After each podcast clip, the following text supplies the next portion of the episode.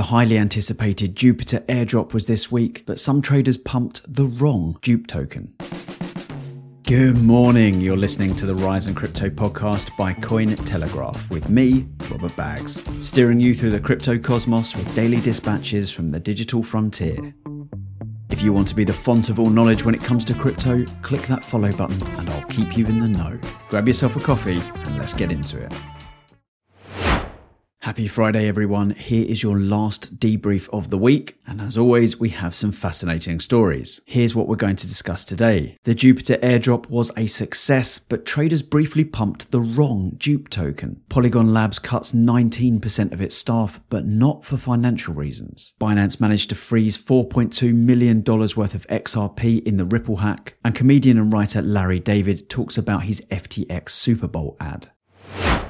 I mentioned earlier this week about the frenzy surrounding Jupiter, a Solana based decentralized exchange that was airdropping its native token, JUP, for the first time. Jupiter has been doing incredibly well, and in a post on X they made recently, they summarized January's feats. It reads State of Jupiter, January 2024. Number one, most used trading platform in DeFi. Number two, direct 80% of organic volume. Number three, most used program in Solana. Number four, top two by volume on CoinGecko. Number five, most integrated platform on Solana. And number six, one of the top perp platforms, $1.4 billion in volume last week. So the airdrop was a pretty unprecedented success with very few criticisms that I have seen. It was one of the largest to ever take place on Solana and boasted some impressive stats. OSC 2020 collated some data on Dune analytics that showed that since the airdrop went live at 10am Eastern on the 31st of January, there have been a lot of noteworthy takeaways. At the time of recording, around 7am Eastern, around 665 million JUP has been claimed with an estimated price of 59 cents, which means we've seen around around $393 million worth claimed. 48% of the wallets eligible to claim the airdrop, around 460,000 wallets, have done so so far, with 66% of the total JUP allocated claimed. One 17 year old pseudonymous investor on X called Not Short claims to have made over $1 million from this airdrop.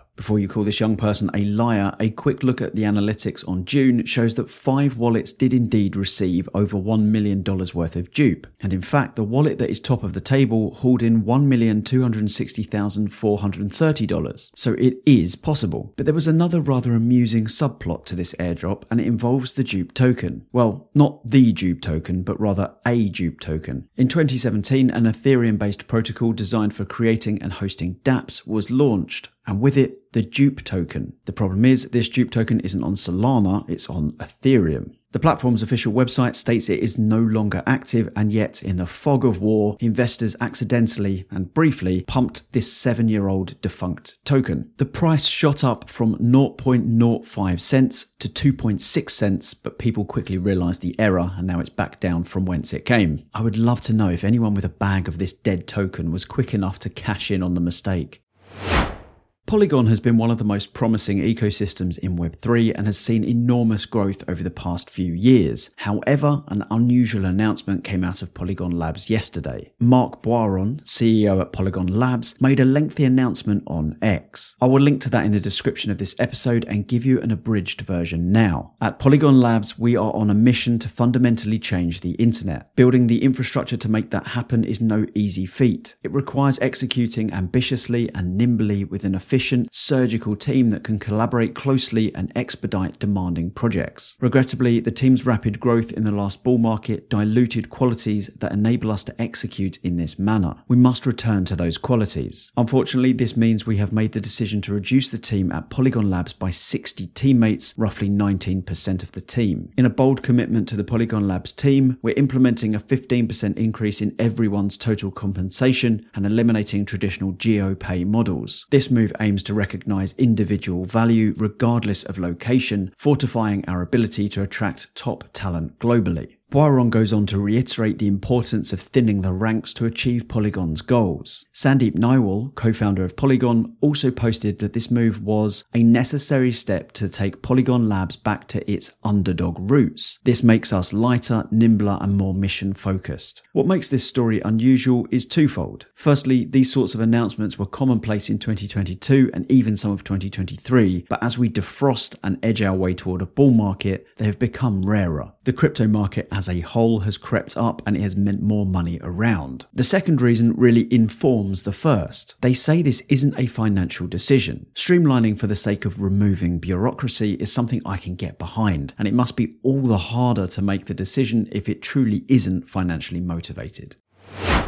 Yesterday, we discussed a sizable hack involving Ripple, though supposedly it was of Ripple's co founder Chris Larsen and his personal wallets, not Ripple directly. The hack is estimated to be around $112.5 million worth of XRP and was flagged to the world by the on chain sleuth and bona fide legend of the space, Zach XBT on X. Though not everyone would agree on that title, and we'll come back to that. There have been a few updates in the intervening 24 hours. Chris Larsen and the Ripple folk are still adamant that it was Larsen's personal wallets that were compromised, and it could be the case. ZachXBT updated his thread to add that one of the affected wallets that can be seen on the XRP block explorers is attributed to Ripple themselves, and this has added to some of the confusion. The stolen funds were immediately being laundered across at least six exchanges, one of which was Binance. Generally, of late, hackers have moved away from using centralized exchanges due to the risk of the funds being frozen, and that is exactly what happened here on Binance. The Binance CEO, Richard Teng, wrote on X After finding out early on about the exploit that occurred at Ripple, we're happy to say that the Binance team has managed to freeze $4.2 million worth of XRP stolen by the exploiter. We appreciate it in both the community community's efforts in flagging it to exchanges. As always, ZachXBT did a great job, and the Ripple team's work in collaborating with us. We will continue to support Ripple in their investigations and their efforts to retrieve back the funds, including closely monitoring the majority of funds which is still in the exploiter's external wallets in case they deposit it to Binance. The head of analytics for the XRP Ledger Foundation, Thomas Silshar, was not a fan of Teng's wording and replied to the post with the following Thank you for acting quickly and responsibly.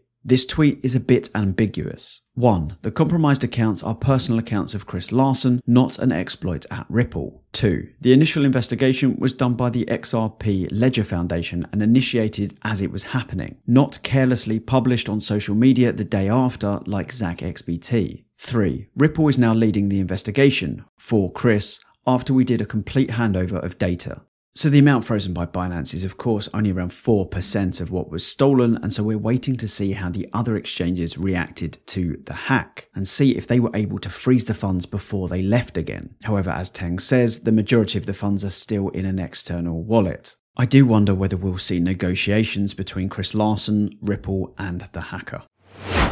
By the Super Bowl of February 2022, many of us felt that the bull run was coming to an end. Bitcoin might have been at a healthy $42,000, but that was down from $69,000 just three months earlier. The wheels hadn't fully come off yet, and there was a lot of positivity around, but little did we know it would only be another three months before Bitcoin was in freefall. Nevertheless, during that 2022 Super Bowl on Sunday, the 13th of February, there was still an enormous amount of buzz around crypto. And during its halftime interval, which is one of the most coveted advertising spots in television, the exchange, FTX, ran an ad. It featured Larry David, beloved comedian and co creator of Seinfeld, as well as the creator and star of Curb Your Enthusiasm. He encouraged the audience not to miss out on the next big thing. Nine months later, FTX collapsed amongst scandal involving its founder Sam Bankman Fried and taking with it many connected crypto firms. In an interview this week with the Associated Press, Larry David said he consulted with friends that, and I quote, were well versed in this stuff before agreeing to do the ad. David said, So, like an idiot, I did it. The comedian also added that he lost a lot of money after accepting crypto for a part of his salary. Since FTX's collapse, David has been named in some class action lawsuits against celebrities who promoted FTX, in which the plaintiffs alleged that the celebrities did not perform due diligence on FTX before agreeing to promote them. I always find that point a conflicting one. With the power of hindsight, you can say that enough due diligence would have uncovered the problems at FTX. But almost everyone in crypto, including experts and companies partnered with FTX, had no idea what FTX and Alameda Research were up to. So is it reasonable to have expected that celebrities like Larry David could have done enough due diligence to uncover the problem? There's definitely blame to be had, but I think I'd be uncomfortable with much of it landing on the shoulders of a celebrity who did an advert for FTX. What do you think though?